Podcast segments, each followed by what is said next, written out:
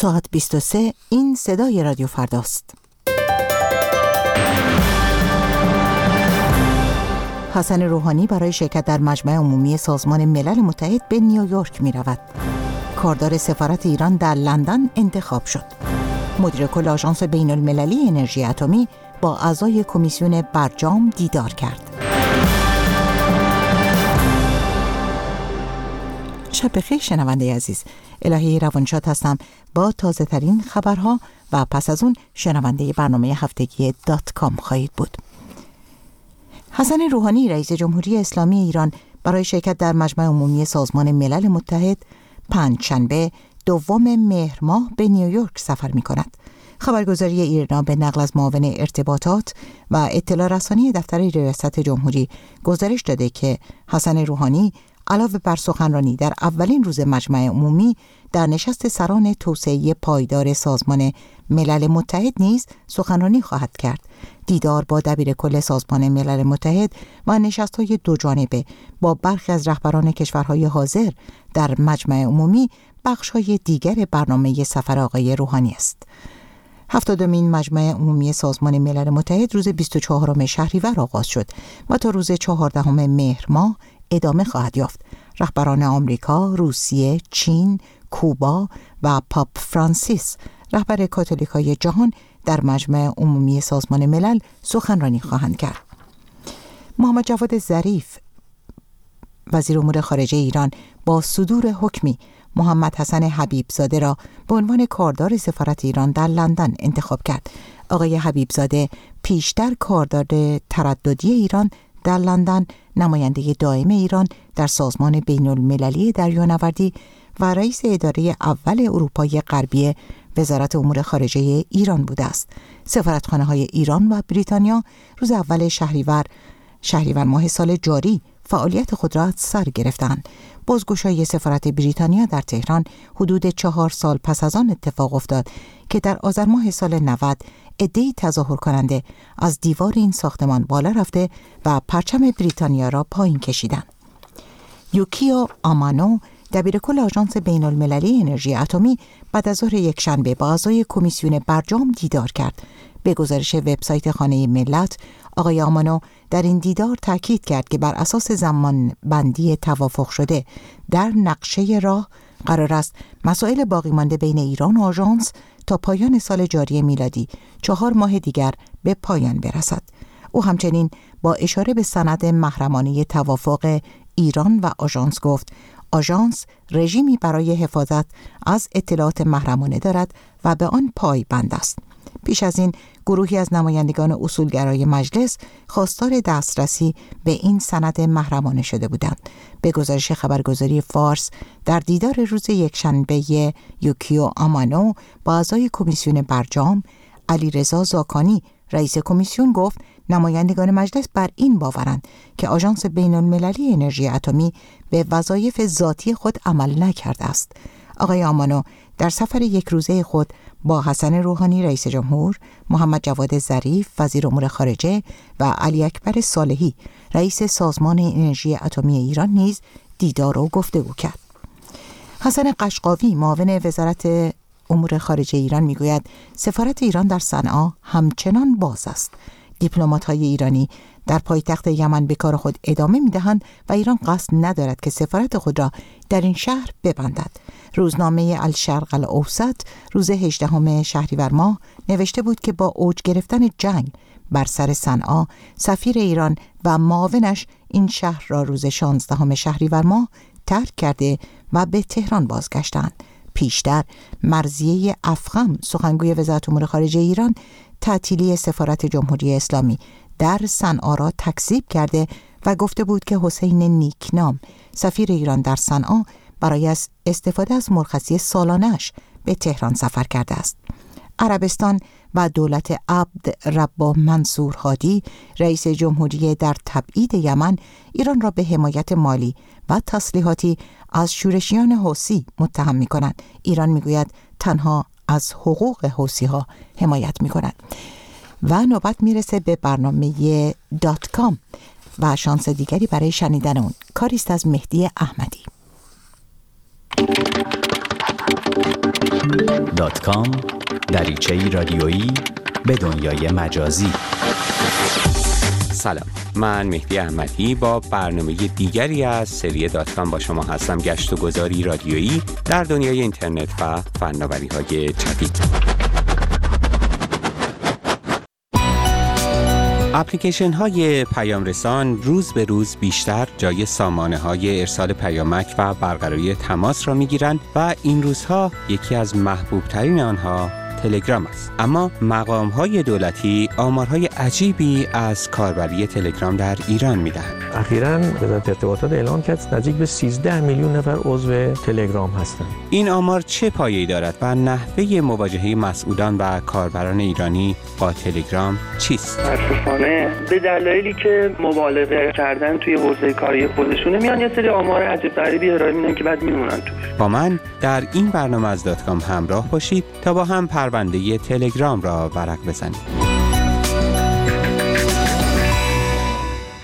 اپلیکیشن های پیام رسان این روزها و با گسترش کاربری گوشی های هوشمند روز به روز کاربران بیشتری را به خود جذب می کنند و رقیبی جدی برای سامانه های ارسال پیامک و برقراری تماس به شمار می روند. مسنجر فیسبوک که در آوریل 2014 تنها 200 میلیون کاربر را به خود مشغول کرده بود، در پایان سه دوم سال 2015 و با اضافه کردن امکاناتی برای برقراری تماسهای صوتی و تصویری 700 میلیون کاربر فعال روزانه داشت. واتساپ دیگر اپلیکیشن پیام رسان در سپتامبر امسال اعلام کرد که ماهانه بیش از 900 میلیون کاربر فعال داره. آمار وایبر در جوان 2015 حاکی از افزایش شمار کاربرانش به بیش از 600 میلیون نفر بود و کاربران ویچت هم در همین زمان از مرز 600 میلیون نفر گذشتند. و در این میان تلگرام اپلیکیشن پیام رسانی که امکان ارسال پیام های متنی، صوتی و تصویری رو به کاربرانش میده و شاید از همه پیام رسان های دیگر جوانتره بیش از 60 میلیون کاربر داره و مدعیه که بیش از یک میلیارد پیام به صورت روزانه بین کاربرانش رد و بدل میشه. تکنولوژی های امروز از میان دهها اپلیکیشن پیام رسان تلگرام ظاهرا جای خودش رو سریعتر و بهتر در دل ایرانی ها باز کرده. روزی نیست که در یکی از خبرگزاری های رسمی خبری درباره این اپلیکیشن پیام رسان منتشر نشه و روزی نیست که مقام های مسئول چیزی در مورد اون به زبان نیارن. فقط به این چند نمونه در یکی دو ماه گذشته نگاه کنید. مهر سوم مرداد 94 تلگرام فیلتر نمی شود. ایرنا 5 مرداد 94 اختلال تلگرام به دلیل تغییرات نرم افزاری شرکت سازنده. ایرنا 23 مرداد 94 عذرخواهی تلگرام برای انتشار استیکرهای غیر اخلاقی. ایرنا 27 مرداد 94 پاسخ معاون مطبوعاتی ارشاد به پرسش های خبرنگاران کرمانشاهی در تلگرام. مهر 15 شهریور 94 دلایل اختلال تلگرام. مهر 22 شهریور 94 آمار ایرانیان عضو تلگرام و میزبانی 30 درصد از اطلاعات کاربران در داخل کشور. به دات کام گوش می‌کنید. اما گفته های محمد حسن انتظاری دبیر پیشین شورای عالی فضای مجازی ایران در یکی از برنامه های تلویزیونی این تردید را ایجاد کرد که بخشی از میزبانی داده های کاربران تلگرام در داخل ایران صورت می‌گیره. آقای انتظاری روز 21 شهریور در برنامه تلویزیونی نگاه یک به لزوم ایجاد شبکه های اجتماعی داخلی اشاره کرده بود و در این میان با استناد به آماری از وزارت ارتباطات گفته بود که 13 میلیون ایرانی کاربر تلگرام هستند. اخیرا وزارت ارتباطات اعلام کرد نزدیک به 13 میلیون نفر عضو تلگرام هستند. اما محمد حسین نادی کارشناس فناوری اطلاعات در اسفان معتقده که این گونه آمارها مبالغه آمیزند. خیلی از سیاستمدارای ما متاسفانه به دلایلی که مبالغه کردن توی حوزه کاری خودشونه میان یه سری آمار عجیب غریبی ارائه میدن که بعد میمونن توش یعنی ما علاوه بر پیام تلگرام قبلا روی وایبر هم هم مشکلات رو داشتیم و یه جورای درگیری های رسانه هم پیدا کرد در این حال در بخش دیگری از همان برنامه تلویزیونی آقای انتظاری در مورد شبکه ملی اطلاعات سخن گفته و سهم میزبانی داخلی اطلاعات در کشور رو سی درصد اعلام کرده. اطلاعاتی که وزارت ارتباطات میگن حدود سی درصد در واقع داره در داخل کشور میزبانی میشه. 70 درصد خارج از کشور. ترکیب این بخش از سخنان آقای انتظاری با اطلاعات مرتبط با تلگرام در یکی دو سایت خبری بمبی خبری رو در مورد میزبانی سی درصد از اطلاعات کاربران تلگرام در داخل ایران در شبکه اجتماعی منفجر کرد و در واکنش به چنین گزارشی در توییتر یکی از بنیانگذاران تلگرام چنین ادعایی رو مزخرف محض نامید. البته پیشتر هم گزارش های در مورد مذاکره بین مقام های ایرانی و مسئولان تلگرام برای انتقال بخشی از سرورهای تلگرام به ایران منتشر شده بود. اما تلگرام در اون زمان حاضر نشد به چنین گزارشی که به نقل از منابعی آگاه و بدون ذکر نام انتشار پیدا می کرد واکنش نشون بده و در مورد اخیر هم تاکید کرده که همه سرورهایی که اطلاعات کاربران ایرانی در اون ضبط میشه در آمستردام قرار داره. اما چرا ممکنه مقام های دولتی نگران استفاده کاربران از اپلیکیشن های خارجی باشند؟ اصلا بحث کاملا یه بحث علمی و تخصصیه ما تو دنیای پر تحول فضای مجازی فعلی اطلاعاتی که در داخل کشور نیاز مردم رو می‌خواد برطرف کنه این نیاز در داخل کشور تولید بشه در داخل کشور هم به دست مصرف کننده برسه. مثلا فرض کنید که یک سایت اطلاع رسانی اخبار داخل کشور و خارج کشور رو در داخل تولید می‌کنن.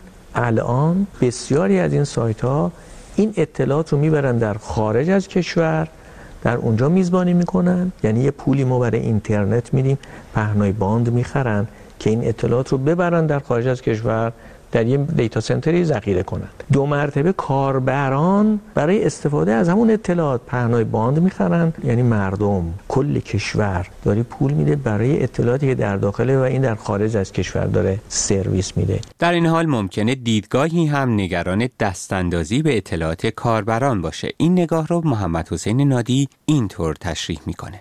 نگرانی دولت مردای ما به این دلیله که مردم اطلاعات خودشون رو به هر نحوی تو هر جایگاهی توی هر لول شهروندی به سادگی در اختیار این اپلیکیشن ها قرار میدن و از اون سمت مثلا میگم اپلیکیشن فرمسان تلگرام خیلی ساده می‌تونه اطلاعات رو دریافت بکنه آنالیز بکنه و خیلی از های فرهنگی اجتماعی علایق دردسرها مشکلات کشور ما رو از طریق آنالیز این اطلاعات دست بیاره. اطلاعاتی که توی پیام رد و بدل میشه انتقال اطلاعاتی در سطح لول سطحی زندگی. اصلا به سود دولت نیست که اینقدر بخواد به لحاظ اطلاعاتی در امور مردم دخالت بکنه. اما هشدارهایی از این دست چه تأثیری می‌تونه بر کاربری اپلیکیشنی مثل تلگرام بگذاره؟ استفاده کننده داخل هم چند طیفن. بعضی متخصص صرفا بعضیا یوزرن بعضیا گیکن یا صرفا خورای اینترنتن بعضی دنبال اخبار یا تعاملات خودشون هستن. بعضی از افراد که حالا ما یوزرها تلقیشون می‌کنیم خیلی ساده با یه اظهار نظر ساده بدون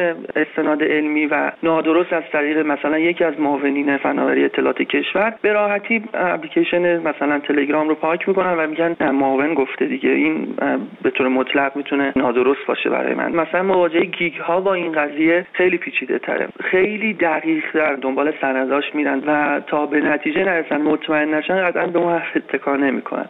در این حال هر از گاهی گزارش هایی در مورد احتمال فیلتر کردن تلگرام یا رد این خبر منتشر میشه. از جمله روز یکشنبه 29 شهریور وزیر ارتباطات گزارش ها در مورد فیلترینگ تلگرام رو رد کرد و گفت که او چنین دستوری رو در مورد فیلتر کردن این اپلیکیشن پیام رسان امضا نکرده. استفاده از تلگرام در میان ایرانی ها چنان این روزها متداوله که اپلیکیشن های مشابهی هم با الگوبرداری از این اپلیکیشن پیامرسان طراحی و ارائه میشن و حتی به تازگی کپی مشابهی از این اپلیکیشن در بازارهای دریافت اپلیکیشن در ایران به چشم می‌خوره که به تلگرام فارسی شهرت پیدا کرده.